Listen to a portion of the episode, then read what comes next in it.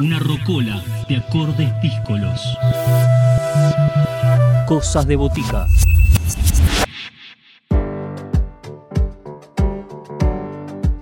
En Cosas de Botica nos reencontramos con Fabián Araya para charlar sobre el nuevo proyecto de su quinteto, donde están adelantando material de su tercer disco que cuenta con la participación de Juma el Porteño y en este disco se fusiona el estilo jazz rock del quinteto con el lenguaje del hip hop. Los dejamos, les dejamos, las dejamos con Fabián Araya en Cosas de Botica. Hola, mi nombre es Fabián Araya, soy flautista y saxofonista de Buenos Aires y estamos presentando el Fabián Araya Quinteto junto a Alejandro Mofardín en el bajo, Franci Dimel en teclados, Santiago Berros en saxo alto y soprano y Emiliano Álvarez Lenzi en batería. Estamos presentando de a poco lo que será nuestro tercer disco, este, en realidad segundo con el quinteto, tercero este, mío solista. Y estamos con el avance, el adelanto de lo que será el disco, que es el single Reset, con un invitado muy especial que es Juma el porteño tirando unos freestyles. El quinteto se caracteriza por tener un, sonido de jazz fusión, eh, en la mayoría de los casos fusionado de alguna manera con el, con el groove, con el rock. Este, mi, mi propuesta siempre, siempre pasa por un, por un lugar más de, tener una base este, un poco más sólida en cuanto a, sobre todo la batería y el bajo, eh, que sean un poco más, más gruberas, pero bueno, el quinteto tiene vida propia y, genera un audio propio, un sonido propio a raíz de bueno, las distintas discusiones y pruebas y negociaciones que se dan este, en puertas adentro, en, los ensayos, en, la música. Y, bueno, yo creo que, que, sale un contenido un poco más rockero, que, que está bueno, me parece que, le da hay una solidez, solidez defensiva en términos futbolísticos para, para las melodías a, dos vientos que estamos haciendo siempre con Santi, eh, con Santiago Berros arriba en, los vientos. Y bueno, siempre la inquietud este, artística que, tengo con jugar un poco con el lenguaje concreto, ¿no? con las palabras, con lo que con lo que la música no, no puede especificar. ¿no? Hago mucho este paralelismo con, con, con, que si yo agarro el saxo y toco una melodía, no te puedo pedir que estés el viernes a las 3 de la tarde en una parrilla. ¿no? O sea, el, lenguaje concreto es concreto, es como muy claro. Y, bueno, tenemos ahí la, la, la, palabra con la que siempre jugamos. ¿no? En el primer disco, Lunático del 2015, utilicé unos, unos cuentos lacónicos, leídos, en realidad recitados y actuados por unos por unos actores que están en el disco, en el disco del quinteto anterior, en 2019, en FAC.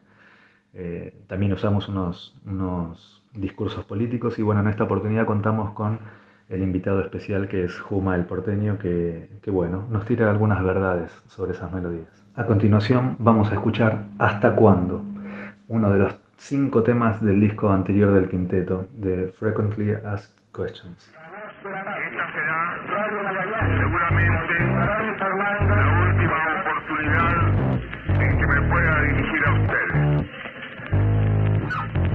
Esta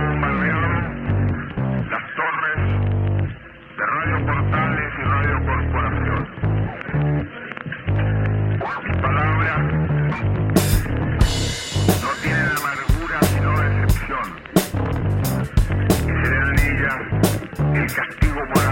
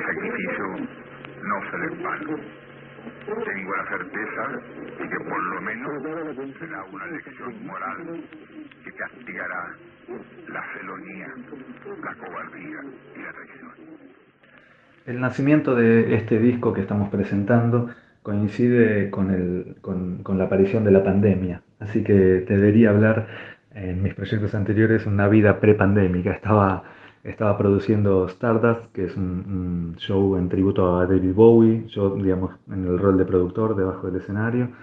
Previo a eso, eh, bueno, habíamos lanzado Estábamos con el lanzamiento de, del segundo, de mi segundo disco solista, el primero que hicimos con el quinteto, Fuck Frequently Asked Questions.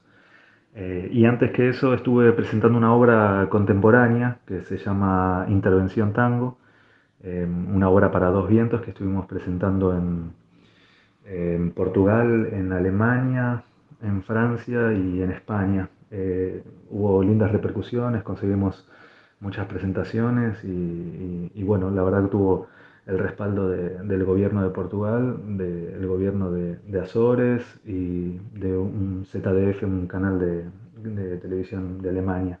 Yo había previamente eh, estado por allá tratando de, poder, de, bueno, de, poder coordinar un poco estos shows, que fueron 20 presentaciones allá, y, y bueno, varios meses de, estar ahí de gira, de viaje, eh, no, no es de un día para el otro, así que eso bueno, tomó tomó bastante tiempo coordinar y bueno, fue una, una linda aventura.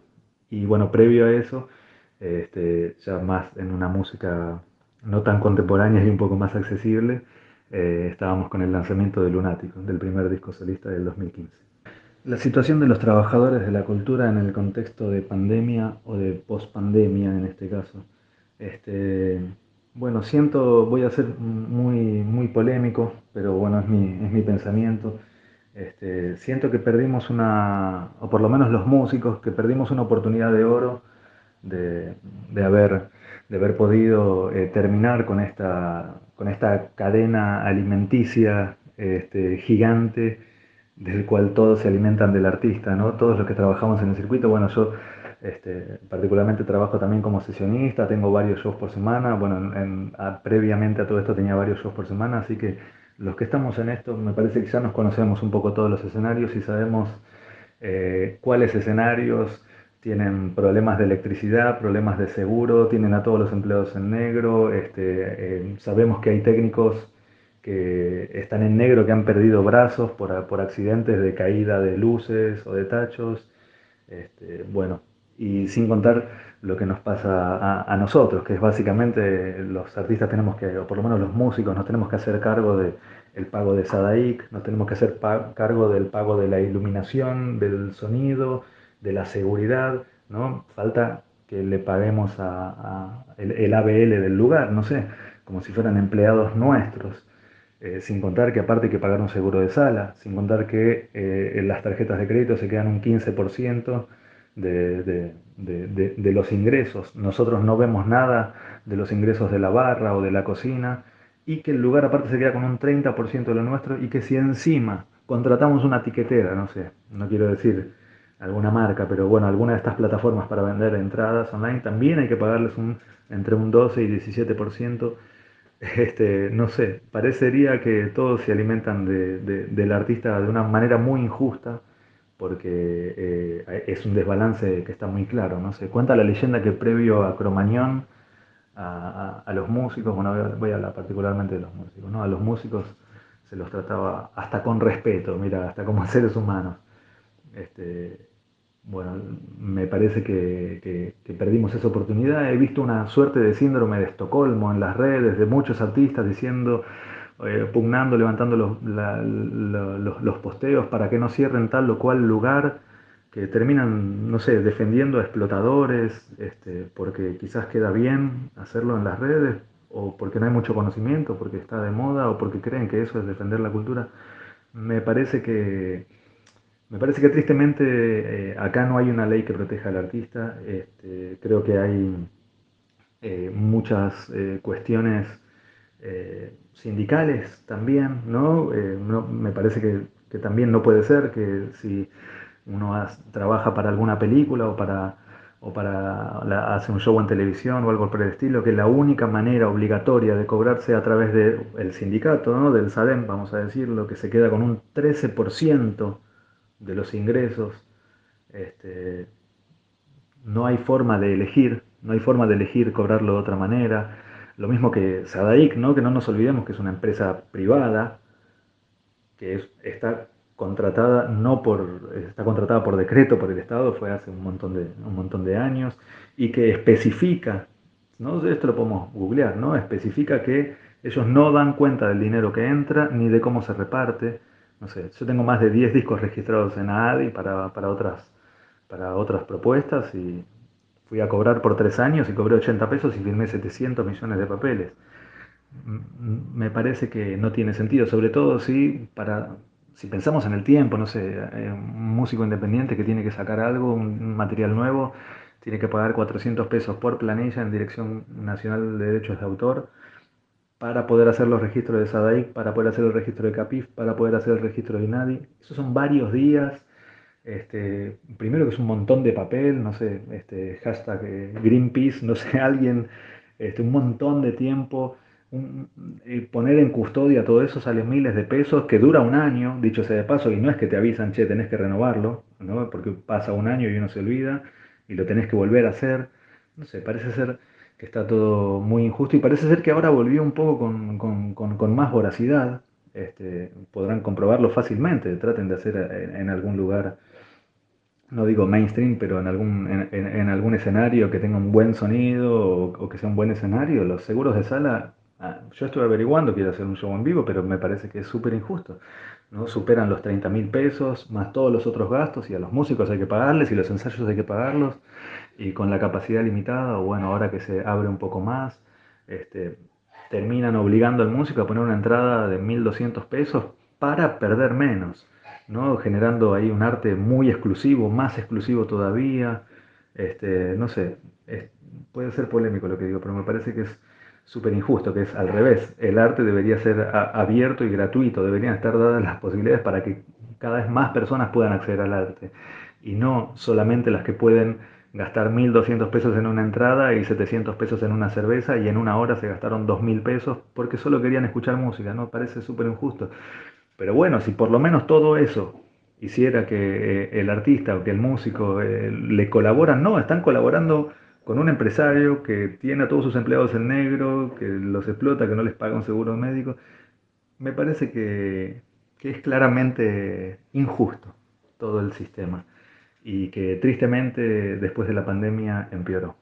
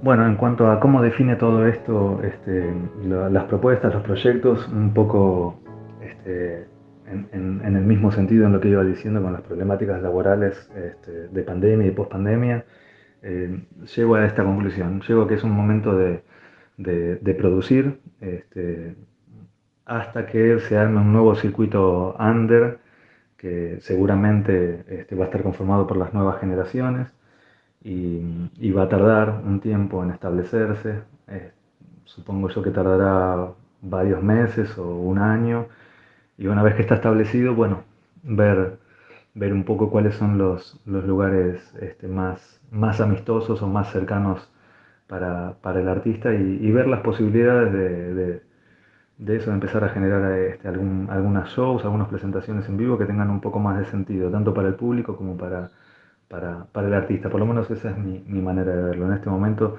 siento que, que abajo del escenario eh, eh, el artista inevitablemente tiene que, estar en acción.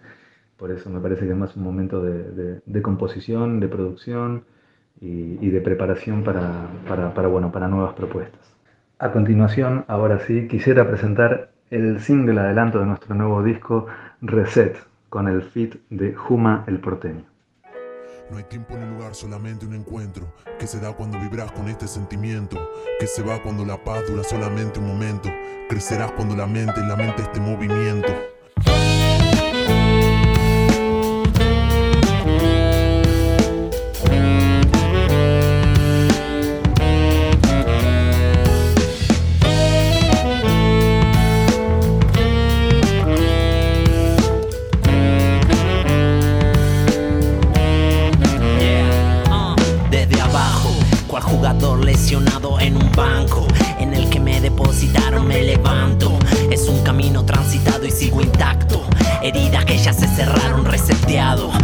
arriba estoy volando, me siguen con la mirada por Avenida de Mayo, no soy gallo. Soy un fénix, enamorado de mi muerte, renacido like DiCaprio, estoy feliz. Este momento en que la canto, sobreviviente like el se la canto, más noche que el tango. Están golpeando los recuerdos, no les abro. Que la mamando. Mientras tanto, el día después de la resaca sigo vivo. Te convido de mi vino. Tengo para darte de este don divino. Aceptación, resignación, encuentro, conexión, destino. ¿Y dónde estás?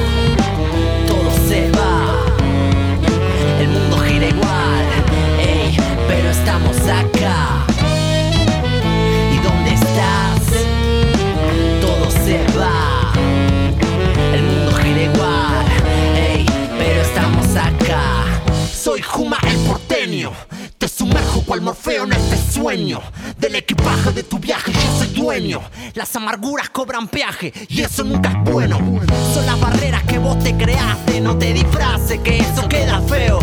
No seguiste directrices, sos sincero. Y aunque sigas triste, tus cicatrices son trofeos. Juntando lo que queda en el cenicero, empezando desde cero, vamos de nuevo. Como un pirómano prendiéndote en fuego, con un ventilador avivando tu ego. Soy un predicador en una esquina, gritando las verdades mientras suenan las bocinas medicina alternativa para esta vida tan mezquina desde la Argentina.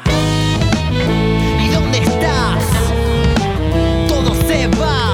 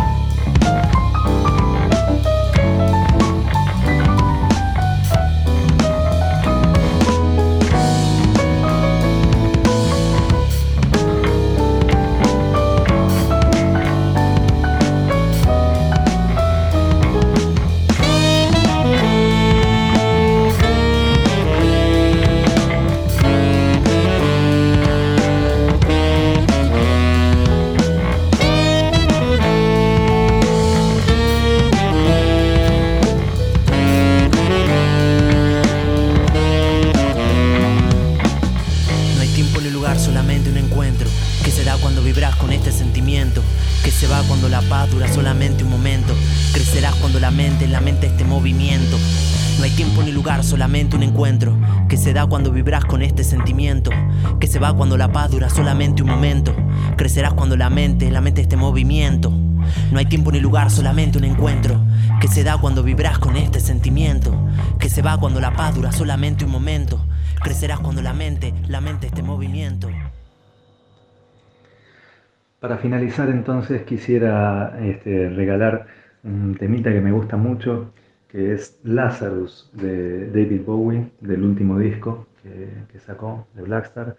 Este, bueno, es un tema que me encanta, es un artista que, me fascina, me fascina totalmente, y que fue puntualmente producido por eh, Donny McCaslin, un saxofonista que, bueno, tuve la suerte de, compartir con él este, cuando vino eh, al Teatro Ópera hace varios años ya. Y, bueno, que tiene unos arreglos, una producción espectacular, unos vientos ahí, un solo, bueno, nada, me, encanta, es un tema que me encanta, la verdad, y me encantaría compartirlo con ustedes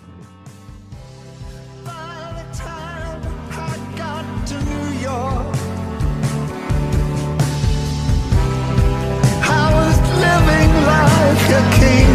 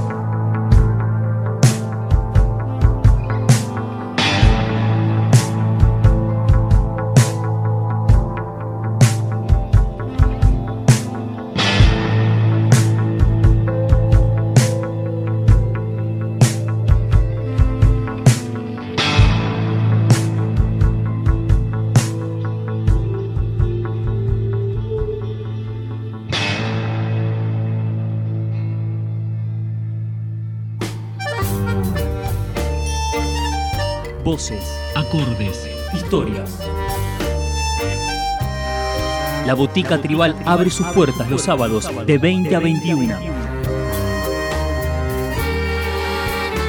Cosas de Botica. Bodega de variedades